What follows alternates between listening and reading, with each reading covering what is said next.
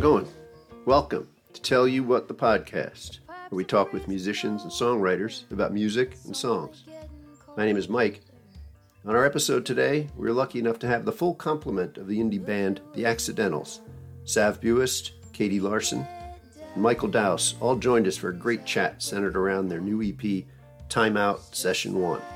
More in The Accidentals in a second. I'd like to take a minute to set my current scene. While I recorded the Accidentals interview a while back, right now I'm recording this introduction in Charlottesville, Virginia, in the attic home studio of David Wax and his wife, Suze Slezak, who comprised the band David Wax Museum. In fact, David was a guest on our previous episode. You should check that out. I was in town on some other business, and David and Suze were kind enough to let me use their space for a bit. So, a big thanks to them for being so generous and accommodating. They even served me some delicious lunch, and I got a tour of Suze's gardens. The other thing that's going on here right now is that Dave and Suze have just begun construction on what will be a beautiful music studio in their backyard. A remarkably wonderful fan of their music is helping them build it. He's a builder of some pretty cool stuff, in fact, and he has also pledged a matching grant to fund the project. David and Suze have raised a lot of the needed funds from their amazing fans. But if you are a fan of their music, or frankly, fan of supporting artists trying to come up with creative ways to keep getting their art out into the world, please check out this project at their website, davidwaxmuseum.com. I've seen the plans for the studio and it looks really amazing. I'll tell you, it is heartwarming and life affirming to see not only the love and support Dave and Suze's fans have shown them on this project, but the creativity and dedication the two of them have exhibited in putting this thing together. So go check it out, davidwaxmuseum.com. You can click on extras and barn raising to get the details. Okay, time to focus on today's episode. I had such a blast talking with Katie, Sav, and Michael from the Accidentals.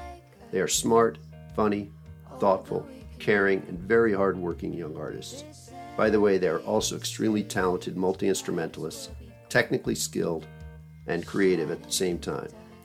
While still in their mid 20s, they've probably put in more road time and played more shows than a lot of artists much older than they. And as they discussed, they really love touring and playing. So when quarantine hit, it hit them pretty hard. It was a big, abrupt change. But like David Wax talked about in the last episode, they decided to make the best of it and really got to work. Here is some of what they did.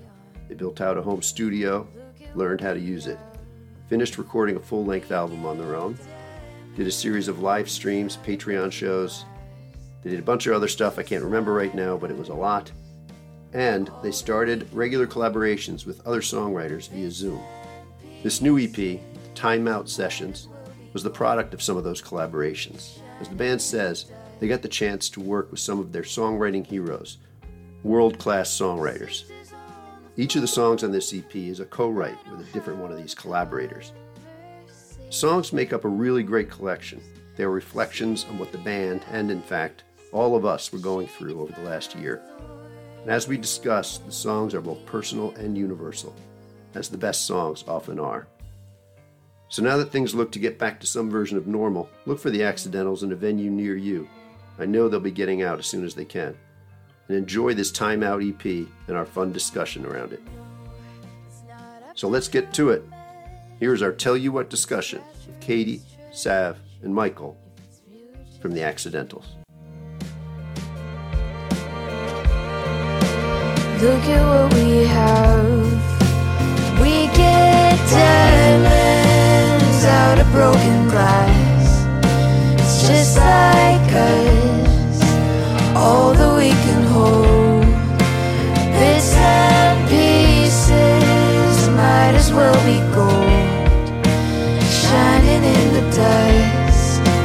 Might as well be gold.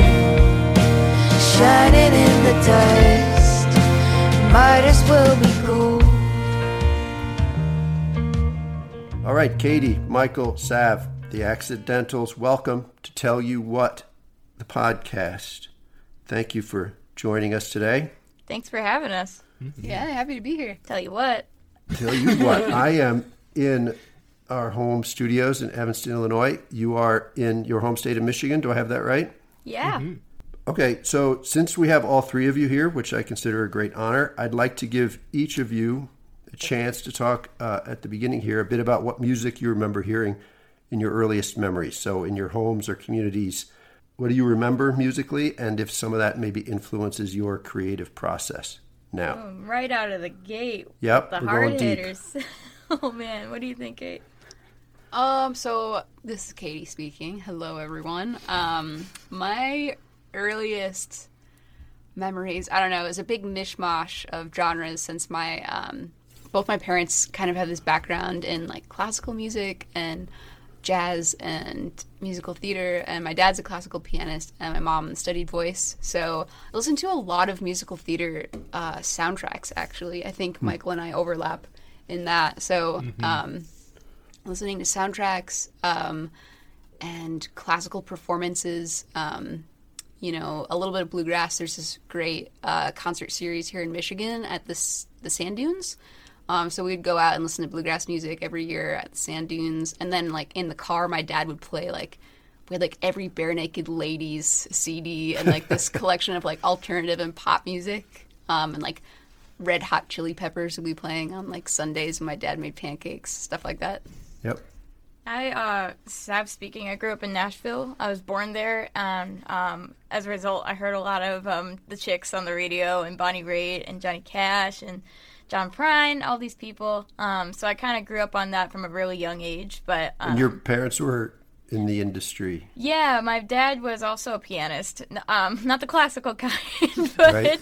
he's a really uh, talented multi instrumentalist, actually. So he was uh, doing a lot of session work and uh, was a touring musician in Nashville. And uh, my mom was also in the industry as an R and B singer. So the two of them did gigs a lot together, and then eventually I came around and.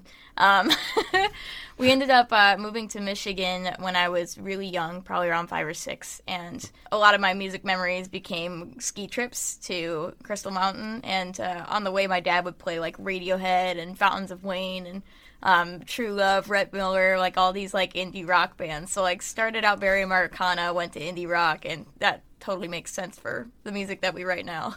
Right. uh, Michael, Michael. what about you?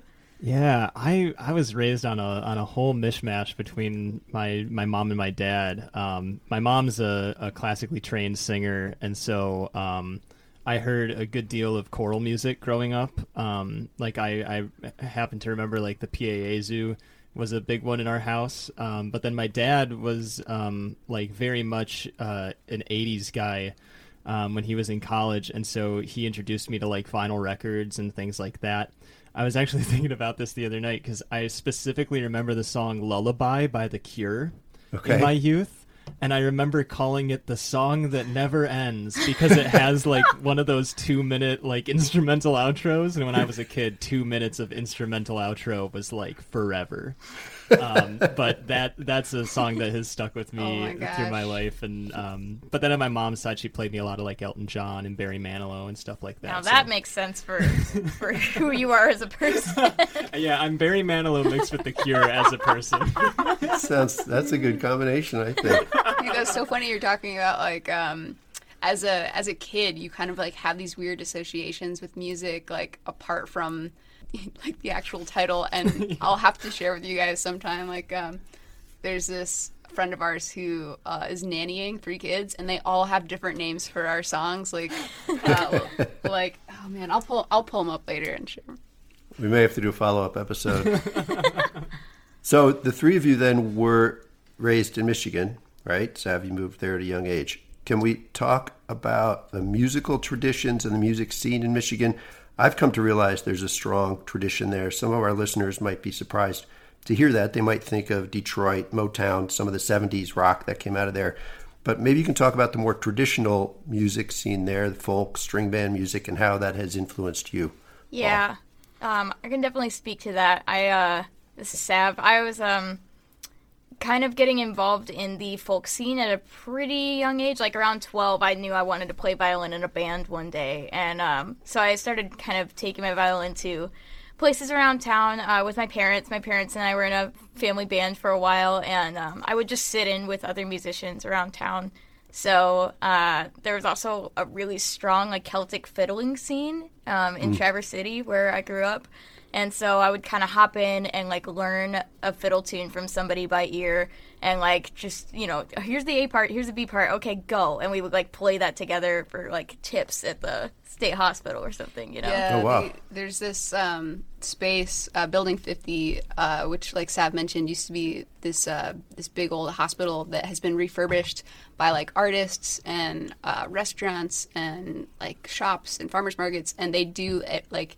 this big indoor folk festival every year. So that was some of our first gigs as a band was like running down those hallways and jamming. Yeah, We're talking about the Traverse City area here. Yeah, Traverse City, Michigan. And honestly, that that area, that Building 50 Commons area, is a good metaphor for how the community is in Traverse City. It's very like art focused. It's very collaborative.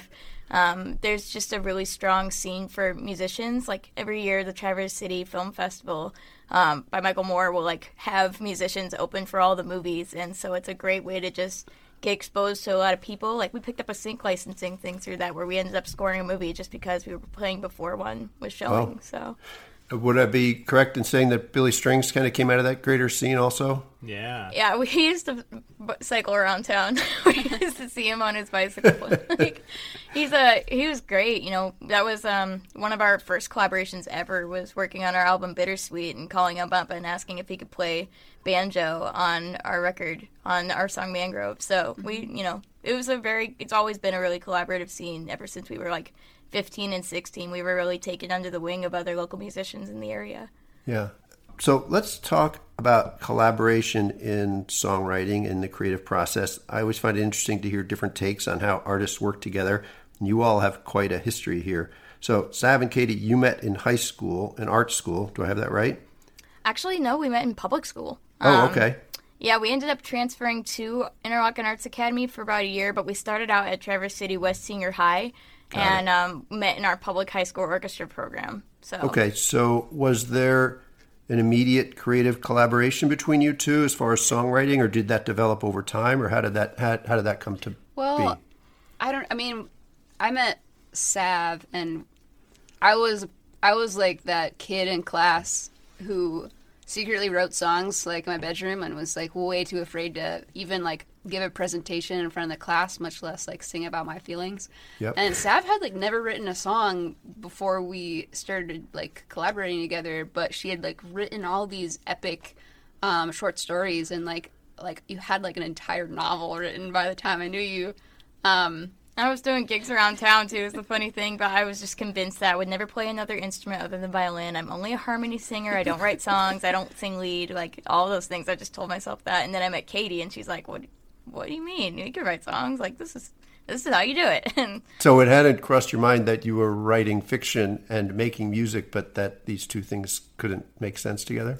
Yeah, no, I, I never really like. I ended up being inspired by Katie's kind of bravery diving into that field. Yeah, I think it's really easy to, especially in high school, to like put yourself in a box, and I, it's something that I still kind of struggle to break out of. Is like, oh man, I wish I could do this, but nah, can't. That's that's not me. like, I mean, that's part of growing up too. Is just recognizing the limitations you put on yourself and then breaking them all. So, Katie, how did you make your way out of the bedroom and start having the guts to bring your songs out? oh, I mean, it was definitely through, um, uh, you know, playing music with Sav. I mean, I think well, the first time we jammed was like on the school bus. Maybe you had a ukulele, Yeah. and I was like, hey, I know how to play ukulele, and we started like singing this White Stripes song together. Um, we're gonna be friends. Yeah. Haha, prophetic. And um, then uh, I came over to her house, and we actually uh, worked up a set because we were both part of this alternative styles for strings club, which was like the especially nerdy kids in the orchestra who who met after school and played like Led Zeppelin and We had Coldplay. bought sheet music arrangements of like Kashmir by Led Zeppelin. We played it in our little quartet, like doot doot doot doot doot. Wow. doot. which uh, which even that was like a little easier because at least you're in a in a in a group and you don't have to sing in front of people. But um, you know, Sav and I we both had really similar tastes in indie music at the time. Like we started learning cover tunes of like the White Stripes, but also Sufjan Stevens and Andrew Bird and Saint Fire. Vincent. Yeah, Norah Jones. Yeah. um, all this sort of uh, genre bending orchestral indie folk pop was coming out um, and we started covering that and like our first gig was like opening for sav's family's band and eventually like uh, singing with sav was the thing that made me more comfortable because instead of just having one voice our music from the, the top was very harmony driven so Yeah. there's like two people singing uh, together which has a lot more comfort in it So the fact that you were more comfortable singing with someone else made you more comfortable perhaps bringing your original songs out? Yeah, yeah, totally. Um, I, I could just pull out a song and then have Sav sing harmony and like fiddle on it, and then bam, it was like, it was like twice as cool. Yeah. Okay, Michael, you come in a few years later, right? A musically creative person yourself. I understand you have put out a couple albums of original material, right? Yeah. So, how did you negotiate your way into this group from a creative perspective? Obviously, you bring the percussion talents and sounds which maybe weren't there before, but now you're joining two people who've been writing and creating together for a while. So, how'd you find your way in? Blackmail. Yeah. All right. yes, exactly. Uh, I, I have dirt that nobody else knows. Um, no, but I was a I was a huge fan of them. Um, I met them in 2013 at a music festival uh, in northern Michigan called Blissfest. Shout out Blissfest. Um, and I was a like I would literally listen to their album Bittersweet like every day after like coming home from work as like a busboy at a restaurant. it was like my high school job, right? and I just loved the record, and so I knew it like inside and out. And um, I had, you know, just started talking with him over to like Facebook and stuff, and um, we became pretty good friends. And uh, at one point in the summer in 2014, I was like, "Hey, can I like come and hang up with you guys like for a week or so up north?" And they were like, "Yeah." And then um, that turned into, "Hey, do you want to play shows with us for a month?" And I like already knew a lot of the songs, and so it kind of it kind of worked out pretty easily. Which then turned into like, hey, do you want to drop out of college and come on the road with us full time? And uh, it was it was kind of a very quick, uh, fast moving thing, but I'm so glad that it happened. Um, and yeah, so I kind of just like it was almost one of those like I've said before the um the the dream of like you go to a concert and like they come out on stage and they're like our drummer broke his hand and we need somebody in the crowd that knows all the songs to play right now and like that kind of in a sort of roundabout way sort of happened so Yeah, like Wayne's World 4 or something. yeah, exactly. yeah, I am Garth in that scenario. Um, but yeah, so I I got hooked up that way, and we've literally just been like on the road ever since, pretty much. Did you have any difficulty becoming a contributor creatively from the songwriting side? Um, Katie and I actually do about 50-50 of the songwriting for the band. Lately, we've been starting to do like co-writing in between, and Okay. we're actually working on a song right now Yeah. in the studio. yeah, I would say if if I contribute things, it's more to do with arrangement um, I got it. aspects of songs and and things like that. Especially since we've been recording a lot of things ourselves. Um, these days in our in our studios, it's kind of been more on the like engineering, producing, arranging uh, side of things. All right, so let's talk about the, the process as it is now. Um, you just alluded to that, Sav, about the 50 50. So we're not necessarily talking about the process for this EP, which may have been be different than your usual one, but let's talk more generally. If there is a general process, are you each working individually on a song, bring it to the group, starting together? Um, how? What is the life cycle of maybe a, a creative process for you? Yeah. Well, I, I just want to point out that, like, first and foremost, we are mostly an indie band, uh, which is why it's really funny that we've kind of taken on this secondary project and gone kind of more down an Americana route. Um, both things kind of coexist at the same time, so they have really different processes to get there as well. But Okay. the um, the indie rock portion of our lives has to do with a lot of individual songwriting, um, and that's you know we we travel like 200 days a year. We soak in a lot of information going on around us, and songwriting is a good way to therapeutically process it, or you know say things that are on our minds that you know we don't really have another way to get out. Um, so that was kind of what we used songwriting as for a long time. And uh, the process for that is usually just like, you know, very quiet in our bedrooms, like kind of messing around on a guitar, respectively, and like um, coming to the table uh, maybe a week after or, or a couple a couple months after the song has been concluded and kind of working on arrangement together in like the upstairs attic area and just kind of hashing through the song and all of its parts like oh how do we create the awe moment all right do we want people to laugh or cry or like you know how do we how do we get them to remember these this song so the arrangement process is very collaborative it's very equal um, but the writing is usually pretty solitary or was before this record Right. that are about to put out So you individually are bringing something to the group that is quote unquote a finished song. yeah pretty much um, Yeah. You know In the sense like, that it has songs- this, it has a start, middle, and end. Right? Yeah, pretty much. Yeah, with like a couple of maybe lyrical edits until the end, but um, but yeah, the arrangement is like such a huge part of how the song evolves and changes. You mentioned the road. I have the impression pre-COVID time that you all were a big-time road band. Lots of shows, lots of touring. Do I have that right? Yeah, we. I think one of our max years was like 250 shows a year. That's um, a lot. Bandsintown. Like we lock everything in Bandsintown, and it shows up on our website. And one year they were like, "You have toured the most. Accidentals have like broken the record this year." I think they put out an article and we were like, "We what?" what?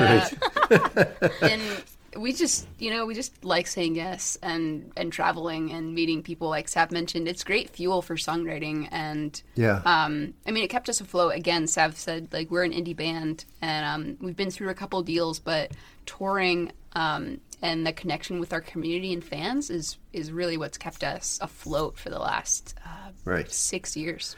So you kind of mentioned this already about the way the songs come together. Is there no actual writing you're doing on the road? The ideas come from there, and the actual writing, creating happens when you get back home. I think the writing changes every time. Like we've never had I don't think either of us have ever had the same writing process for every single song. Like sometimes it'll start out as a sticky note on your phone, like Michigan and again, or you know, other times it'll start out like as a as a poem in your journal that you did like when you were in Arkansas for a day, you know. Mm-hmm. Like it changes every time. It's it's more about collecting the ideas as they come and then finding a way to recycle and stitch them all back together when you have a moment to breathe, which is usually when we get back home. Right. So now, for the last year, no road. So Zero what road. has what has this been like in terms of that process? Now, what have you learned from this forced change in lifestyle? We have learned a lot. I mean, it's kind of a. Uh, I think the main thing we've learned over the last year is uh, just to slow down and really dig into um, our process. you know, when we first got off the road, um, there was a decision that needed to be made over whether or not we would, you know, it was like literally towards the beginning of COVID, we were like, all right, we can either fly to Portland now and work with Tucker Martine, this amazing producer, and do this album and possibly get stuck there for the foreseeable future because of the virus, or we go home and, you know, we figure it out from there. And uh, we decided to go back home because we just didn't know how long this was going to last. And, you know, about a month in, I had started writing this OBS tutorial, like how to live stream. We were figuring that out, and we were deciding, you know, depending on how long this lasts, what do we need to do to make sure that this album that we've been working on comes to fruition? And so we made this decision. It was a really hard decision. We thought about it for a long time. We were trying to figure out can we still record this record? Is it possible to record this ourselves?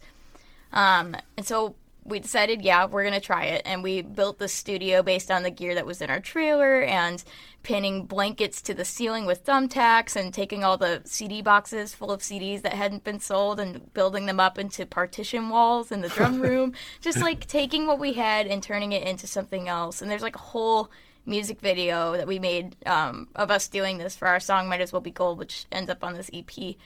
Um, but it was it was just like this process of um, figuring out how to track, comp, engineer, write, produce, arrange, and mix your own album. And that's so much. So, what we learned was not only how to do all of that, but um, how to work with the dynamic of that because it does change. You know, for a band that has been traveling 250 days a year on average and hasn't really you know, had to sit in one space for a long time. Not only did we have to get used to that mentally, but we also had to learn different things about, you know, what role everybody would take making this record. For instance, I'm really kind of an impatient person. I like to do five takes, and then I'm like, I'm gonna walk away, come back, I'll comp it, be done.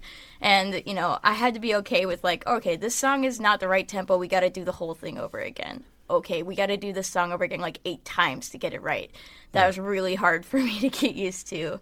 Katie, you know, I don't want to put words in your mouth, but you had to like get more assertive about what you wanted, you know.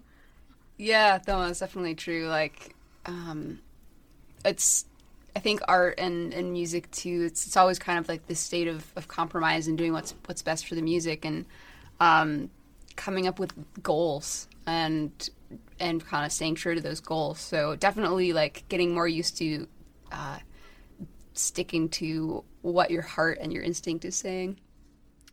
Michael had to let go of his ego. yeah, I I think that um, Kidding, he doesn't have an ego. deaf. well, I mean, it's it's it's semi true in, in the way that you know sometimes you want to hold on really tightly to a project, and sometimes you you know like we the mantra we kept saying was like "kill your darlings." Yeah. Of mm-hmm. like Yeah. if we felt like we really needed to start a song over, like instead of just forcing one recording to maybe sound okay with like mixing tricks and things like that, you know, we were like, you know what, let's just let's just do it over. We we have the time, like we mm. can't go anywhere, mm-hmm. like we might as well do it right in you know in the first time. That's kind of a general songwriting creating lesson, also, right? To kill your darlings, get rid of a verse that you thought was great, that kind of thing. If I had a dollar for every time, we wouldn't need to be playing music. But you know, it's it's hard because when we would when we would do studio days um, before COVID, you know, we would knock out like five songs in like three That's days true. just because we Yeah. Played them so much on the road and we were so practiced in all of the songs. Usually before we would go into a studio to record them, so like coming with fresh new songs that we like haven't technically played out live yet like maybe we did some live streams or something but like that was a that was a new learning curve of how to like you know build a song uh, in the studio without having played it like for 200 days beforehand to really like get a get a good final feel for it. But So- man, like what a gift to to have that time to Yeah. really focus on a song and make it fully intentional. Like we're prouder of the music that we've recorded in this time than almost anything we've ever done. It's just it's really intentional. That's great. Most of the songs in the past that you've recorded have been played live a number of times, and I think it's interesting to think about not just from a like a rehearsal standpoint, but from how do you know this song is good perspective, right? If you haven't played it live, a lot of artists won't go into the studio with something they haven't played in front of an audience. So that was different too, right? major hurdle. Um, luckily, what we had done right before quarantine was we had an album preview show, a series of album preview shows where we literally printed out like the whole set list, passed them out to the audience, gave everybody a pen, and they could vote on a scale one to five whether or not they thought that the song there versus that song should be on the album, and then we tallied up all the votes, and that was something we literally did like a week before the world shut down. Oh, so, wow. we were kind of lucky to like have kind of a radar and then you know michael's right like there were some songs that just ended up getting written after the world had shut down and, like halfway through the album process we're like well we, we kind of have to add this one too. Or like you know we've been doing these co-writes. Let's you know make another ep full of music. And we hadn't tested out that music. So it was a, it was a kind of hybridization of stuff that we were familiar with stuff that we really weren't. And one of the biggest hurdles was trying to make decisions, you know, based on where the song would fit, how to serve the song, what is the album saying, and what's the message, all of it kind of combining into the production value. It was Right. really a new process for us. So, just to be clear, we're talking here uh, about an album that is a full length album that's going to come out later this year, right? In addition to the EP that we're kind of focusing on today. Yeah. Yep. And did you end up producing that yourself? Is that part of what we're talking about here? Yeah, so there were some songs that we did with uh, producer John Congleton out in Los Angeles. He's worked with St. Vincent, The Decemberists. And then uh, some songs that we'd done with Tucker Martine out in Portland, Oregon. And we were going to do uh, who, Who's Done with Neko Case and Sufjan Stevens and Towing the Get Down, Stay Down. And we were originally going to do the rest of the album with Tucker just because he had the time and, you know, we had planned it all out. And then we ended up having to go back home. So the rest of this album is self produced. Yeah, and we we had pretty much uh, wrapped the album, and we realized that uh, touring wasn't going to come back for a, a while. So we decided to, you know, as an indie band, we wanted to wait and release our full length vessel when we could tour it. And that's exactly when we really started focusing on the co writes because this whole time, you know, we'd been writing with like Tom Paxton on Zoom every Monday and we'd like collected 50 songs that naturally were extremely timely with all the the new feelings we'd been going through um, in quarantine. So that's when we realized, hey, um, let's release some of these co-writes um, with a, an EP called Timeout. And what's Right. funny about that is that Vessel's all about perspective, right? And this Time Out EP is all about, you know, grief and processing it and going through the stages of it because that's, you know, honestly, it's a universal thing that everybody went through this year to some extent. Okay, so now let's talk about the EP since you've kind of given us the intro about how this came about. This is a collection of songs you co wrote with a series of songwriters. These are names I recognize, quite a collection of songwriters. Um, that mu- must have been a lot of fun and learning experience for you. Yeah. yeah, we were. I was. I lost a lot of sleep before the before the co-writes. I was like so nervous, but then on the other side, it was extremely fun. Yeah, Yeah. all of these co-writes happened during quarantine. Um, a lot of it was just through. Okay, so some of it was through our booking agency doing a weekly Zoom call um, every week. Tom Paxton happens to be on our roster, and so we were just doing this thing where um, you know everybody on the on the agency was doing like a song or two, and Tom heard us play, and he's like. I want to do co-writing with you guys. Let's do let's have like a weekly routine. Let's get on Zoom every Monday and do a co-write. So that's how that came about, very Yep. organically. And then you know another thing that happened is like after COVID started, um, I wrote this tutorial on this broadcasting software called OBS. Um, I just I don't even know. I went into a fever dream, and what came out of it was a 40-page manual on how to how to live stream. So Yeah, she does that sometimes.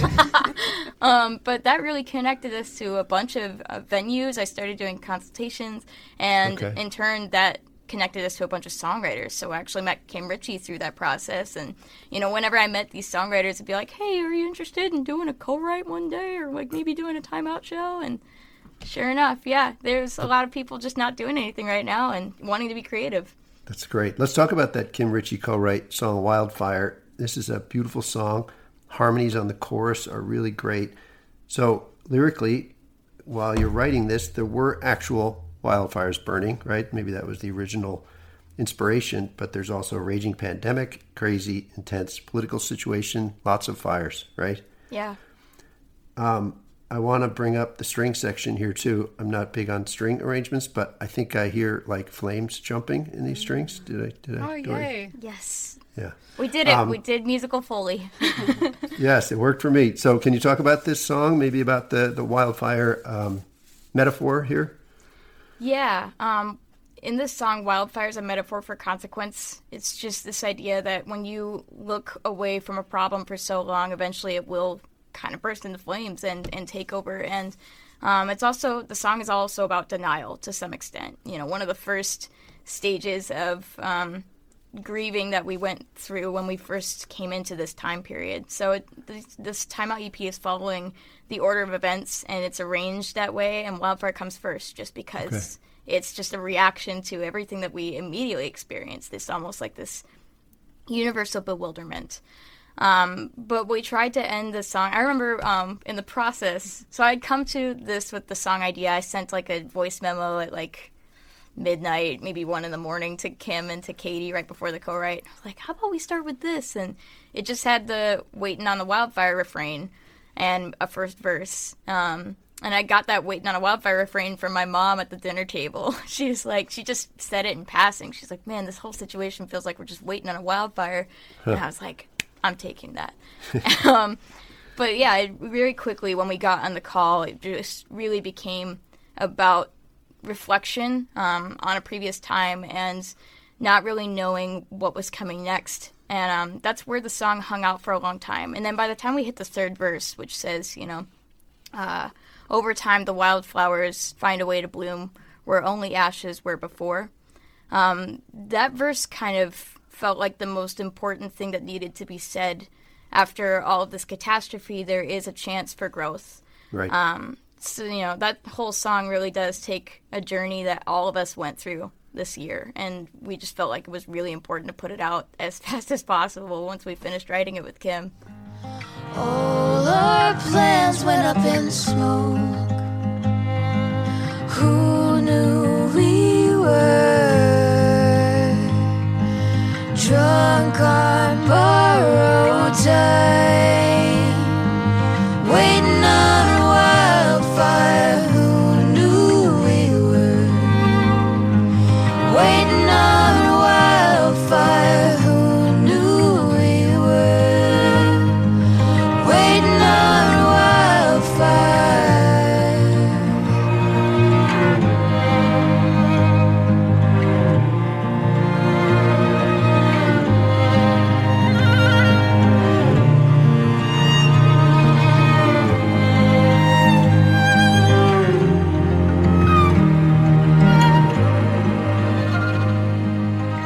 talk about the song Night Train, co-write with Dar Williams, right? Yes. Yeah. Mm-hmm. This one sounds to me like, from a songwriting perspective, about going from the personal to the universal in terms of message, right? At the outset, it's a road song, the narrator's on a journey. But as the song progresses, I kind of hear it turn into a bigger picture. And then the last part of the lyrics kind of change from as I come back to as we come back, right? Mm-hmm. So, Yeah. Can you talk about the song maybe in terms of how a song can go from the personal connection or personal impression maybe to a more universal? Sure. Yeah. Um, so that song had a totally different process as well.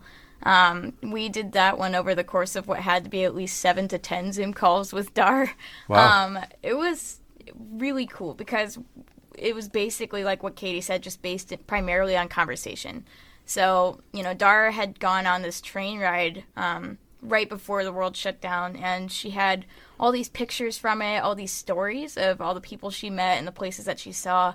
And she would just, we would just spend hours just talking about this train ride. And um, we would take the notes that we made based on that conversation and we'd go turn them into verses and then we'd send them to her and she'd be, we'd get on another call and she'd be like yeah how about you know we should change it a little bit so the narrator is kind of thinking this like you know she's getting on this train she's trying to figure out what happened and then you know by the end of the song it's like this is how we reach our solution point you know? It became it was very organic how it was like started very small and kind of you know this person trying to figure out what was wrong with them and then ended with this this person getting on the train and realizing that like this is what unites us a little bit is we're all on this together. We definitely didn't want to be too too naive um, in our hope, but at the same time, like um, in the place of the EP too, this is sort of like the light at the end of the tunnel song where.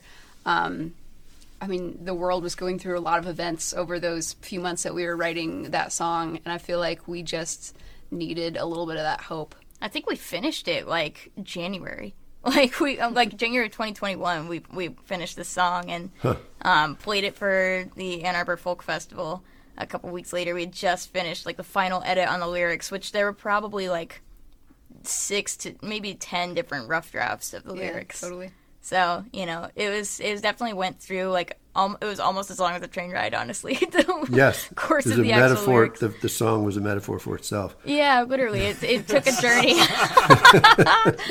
Very meta. Um, but yeah, it is definitely our light at the end of the tunnel song. It's meant to it's meant to represent you know we're coming out of this time and there's still work to be done, but we're ready to do it. The Cold War continues, but now it's inside of us all. Silence surrounds us, we're waiting for morning to come. Train is still rolling, the bridge is still holding, and there is still work to be done. I'm on the night train, skyline in sight passing a salvage yard into the morning. Taking my time, this country of mine will get it on track. Watch the sunrise two or three times as we come back. We'll watch the sunrise two or three times as we come back. Okay, we talked. Uh, I mentioned the the strings in Wildfire. I would like to talk about this a little bit. I understand Katie and Sav, you do also do work as a string team, composing, arranging, recording for other artists, right? Yeah, yeah, carrying So- those like orc dork roots throughout our our career.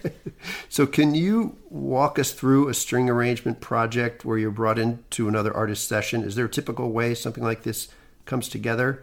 And maybe talk a little bit about how you view that from a creative perspective, maybe in contrast to writing your own songs. Yeah, I, I think um, the first question we usually ask is like, hey, do you, you know, what's your process? Do you like to write sheet music out? Do you like to, you know, ca- take a MIDI keyboard and like work out some string ideas, or do you want us to just wing it and kind of go by ear?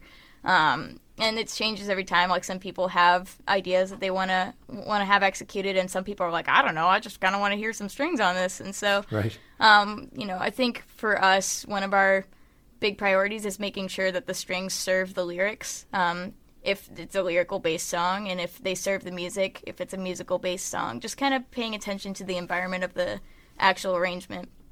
I would say our philosophy has changed a little bit in our personal music, um, but it really depends on what people are looking for. I can say like our early records, um, we'd hit the studio and like layer, layer, layer, and we would go as big as possible until we had like a mini orchestra. And um, there's something really satisfying about hearing the those harmonies layer up and stack. Um, and recently, we have been um, seeing how much we can say with as little as possible and playing around with dissonance and um, really seeing how that can highlight the emotion. Um, so, yeah, like every song is different, but our philosophy has changed a tiny bit. Let's talk about live performance a little bit. With so many songs, uh, so many songs, so many shows under your belt for such young people, you have an interesting perspective on this. I've seen you play a couple times, always so entertaining, so joyful. What do you think makes for a good live show? What is it that you are trying to bring to the audience?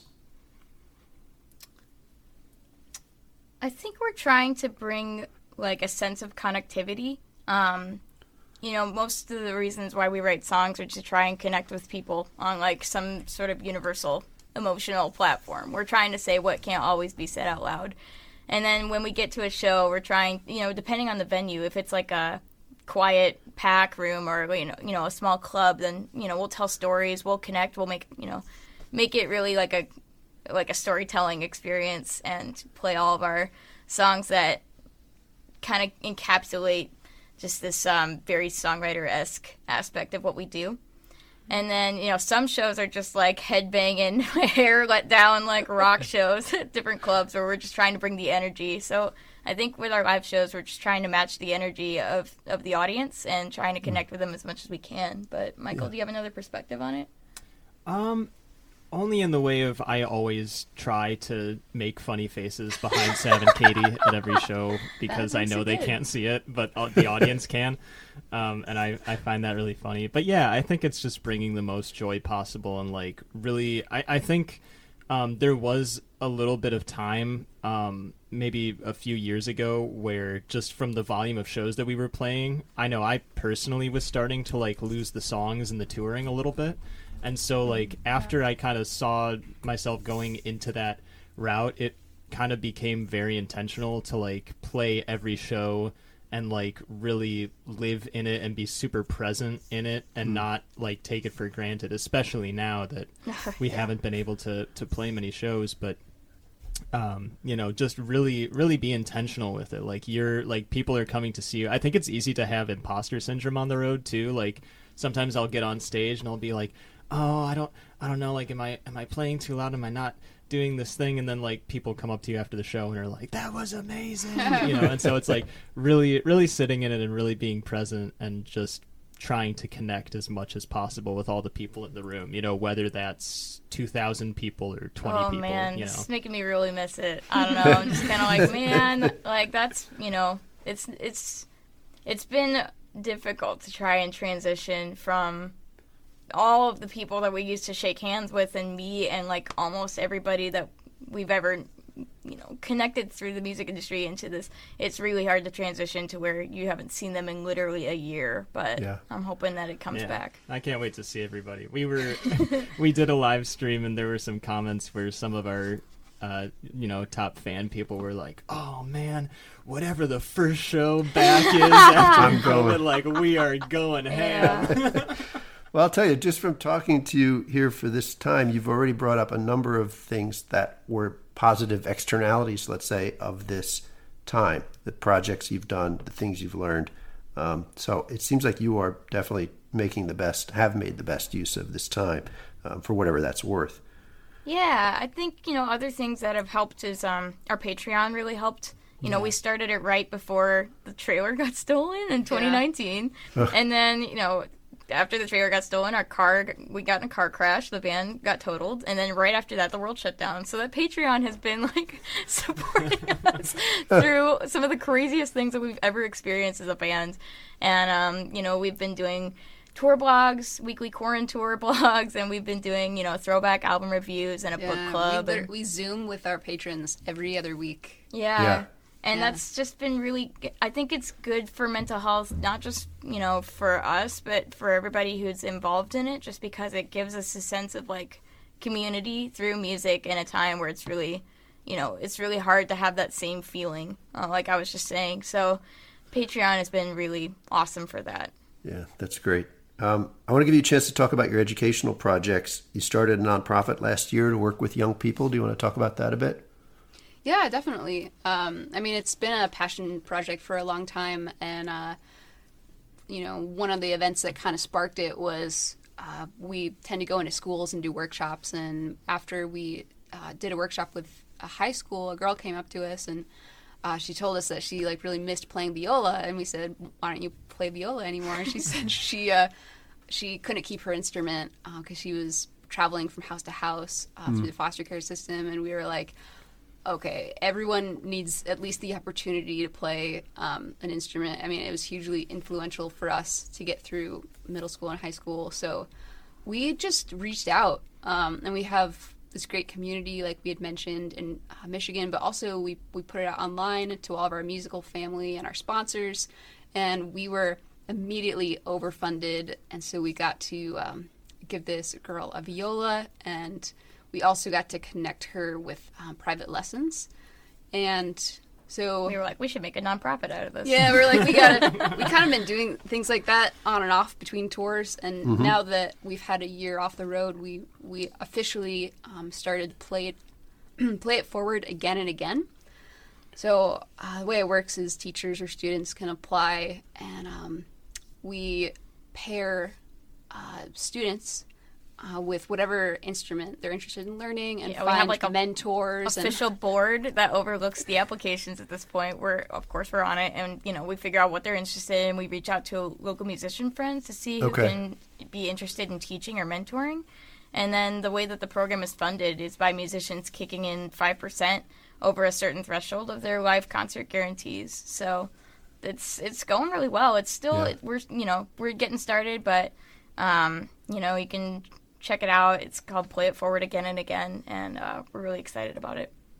So you talked about songwriting workshops. This is a songwriting podcast, so let's talk maybe about what some of the overall concepts or themes you might try, try to bring to a younger group of people when you're teaching them some songwriting.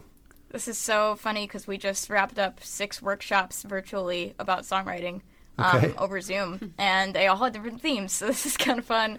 Um, what's nice about you know different songwriting themes is that everybody songwriting is kind of ageless. Like we've taught workshops to like seventy five year olds to like five year olds. Like there's they all kind of everybody is innately you know in tune to music or creativity.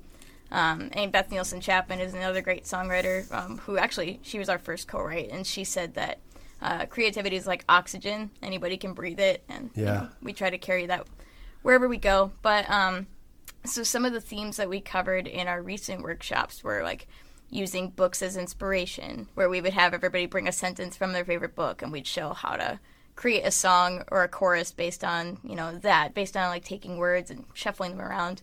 Uh, we did another one called Using Art as Inspiration, where everybody brought a different painting that inspired them, and then we just had everybody like write as many things about this painting that they could in a minute, and then we used that to create a song.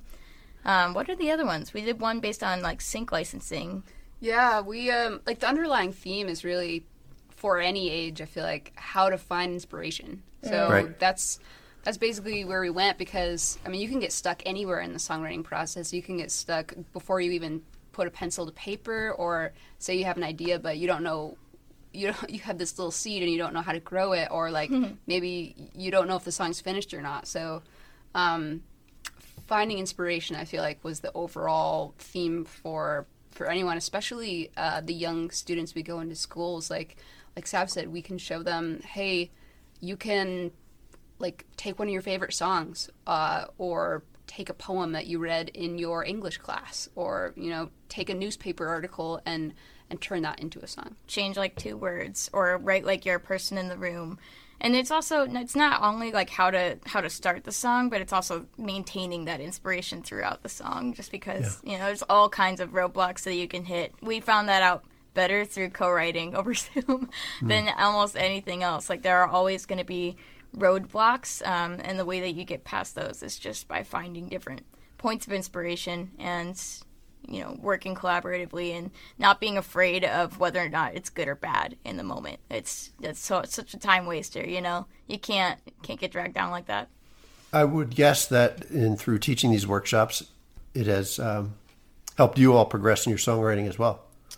yeah i think it's been a while since we've like r- had time to like sit down and write a I, personal I feel song. like I've had this battle where I'm like I'm teaching people how to be how to be inspired, but lately like I've just been like I don't know what to write about. So it's it's also you know carving the time out to to take some of your own advice, and that has been a big theme of um, this last year too is mental health because you know like Michael said earlier, um, we are used to like doing three days in the studio where from 10 a.m. to midnight you're working and you're you're putting this music together or you're on tour and you just can't do that when you're at home. It's like you have to take time. You have to take care of yourself. You have to do your laundry. You have to take a shower. like you have to build in that time. So um, that's been a big a big piece of that mental health going forward. I heard you mention one of you mentioned that I don't know what to write about, and I've uh, your first thought as a non-songwriter is, oh, they have all this time, they're going to write all these songs. But don't you think that not being out on the road and not touring is not giving you the experiences and the um, interactions that really are the heart of, of a lot of your ideas? I think there's a song on the Timeout EP that kind of best summarizes um, how we've taken that and processed it. It's called Might As Well Be Gold, and um, it's all about you know the things that we can still be grateful for. I think experience happens wherever you decide it happens. You have to just kind of stop everything you're doing and take in the fact that you can process color or like that you live in a place where the snow is so pristine even if it is just heavy and falls all the time it's pristine and it looks gorgeous today or it's falling in this way that really strikes you in the moment like it yes the connectivity of being on the road is so integral but there's also just so much to still write about during this time even just the way that you're processing this time to put something to words to put how you feel to words um, it has heart too especially since we're all processing this together.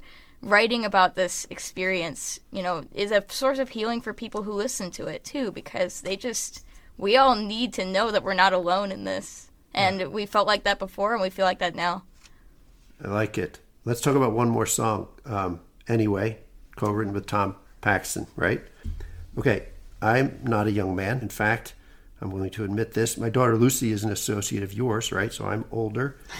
I first heard Tom Paxton when I was a young boy, and my 98 year old father played his records around the house, right? So pretty wonderful that Tom himself is still creating and collaborating. What was it like to work creatively with someone who is maybe several musical generations ahead of you, right? It'd be one thing to say, oh, we're going to honor this person by covering one of his songs, but here you are actually creating with him. Um, so, so what was that like? And can you talk maybe about the song a little bit? Yeah, Tom is amazing to work with. Um, I mean, he is just constantly like dropping these like nuggets of wisdom and um, telling us stories about his life and about uh, his songwriting process. Um, and he always comes to the table with an open mind, which I think uh, is just feels really good. Like it's a safe space to write. So uh, most of the songs we've written with him, you, usually we come to the table with an idea, or he'll uh, give us a prompt. And anyway, was a song uh, that Sav brought to the table with a little voice memo Late at night. late at night, as as usual. Yeah, this is um you know, I think this is the heaviest song on the Timeout EP. It's definitely just absorbing the most amount of grief and loss and anger. Um, and it's a song about mental health. I know we've been talking about it a lot, but everybody is going through it right now. It's becoming um, something more talked about as it should be. Um, and I think part of that is because of the ex- extreme isolation that a lot of people have experienced to different degrees this year. But there are some days where um, I think everybody knows the kind of day where you just really don't want to get out of bed. Um, and that was just something I was experiencing, you know, early on in the year, and I just needed to put words to it. And it's funny because, you know, one of the things that we teach in our workshops is stream of consciousness being a great way to get started. And this was one of those. And I was a little worried when it came out that it was too heavy. Like, you know, how we were talking about injecting hope into the last verse of every song, you know? Right. Or the chorus. And th- there's not a whole lot there for this one. There, it's mostly just being like, you know, it's just another morning. It's just another day. And you can take that two different ways. It's be like, all right, another day to try something new. Or, you know, it is another day that I don't want to get out of bed.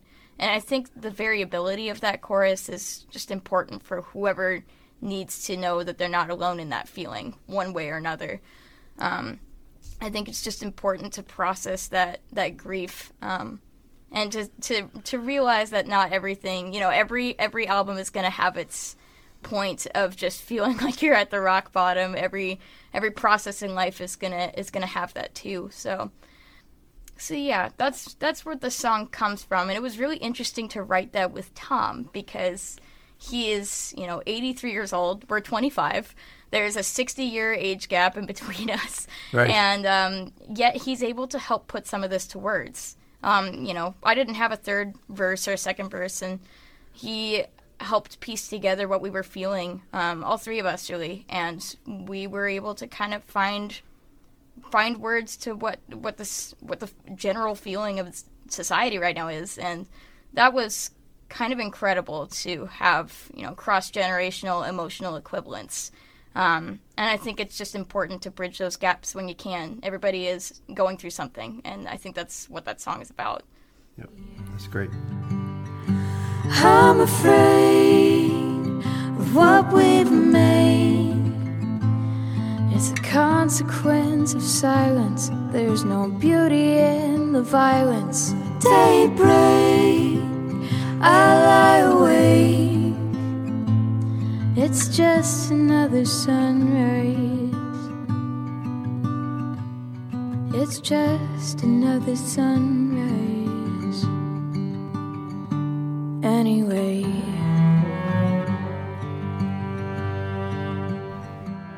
Okay, I think I've taken almost enough of your time up today.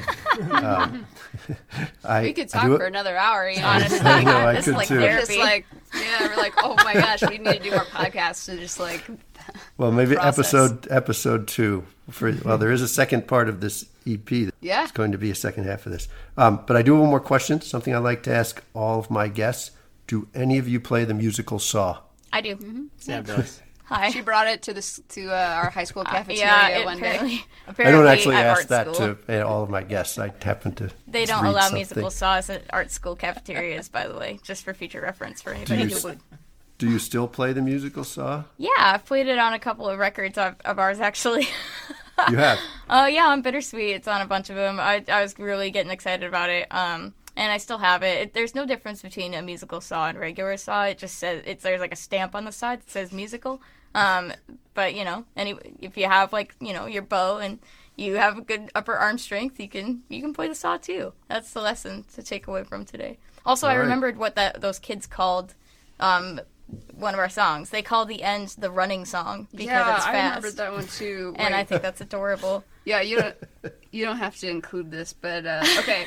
But okay, that means so we're definitely going to include it. all right, so uh, so Nathan is one of the boys. He is seven years old, I believe. He calls our song Michigan and again the lay down in the grass song. I love that because it That's just has total disregard for the state, which is like the most memorable part of it. it's all about laying in the grass. and uh, he, they call crow's feet the structure song. The what? The Structure song. Structure. Structured and comforting is one of the lines. Oh my Oh, goodness, wow. kids are Right? amazing. All right, there's your little Your tidbit. nugget. Uh, that's. I think we're going to lead with that section. Okay, guys. Thank thank you all, Sav, Michael, Katie. Thanks so much for taking the time today. Um, I look forward to, and as you mentioned, your fans, and we all look forward to seeing you out on the road in person sometime soon. Hey, thanks so much for talking to us. Thank all shall be.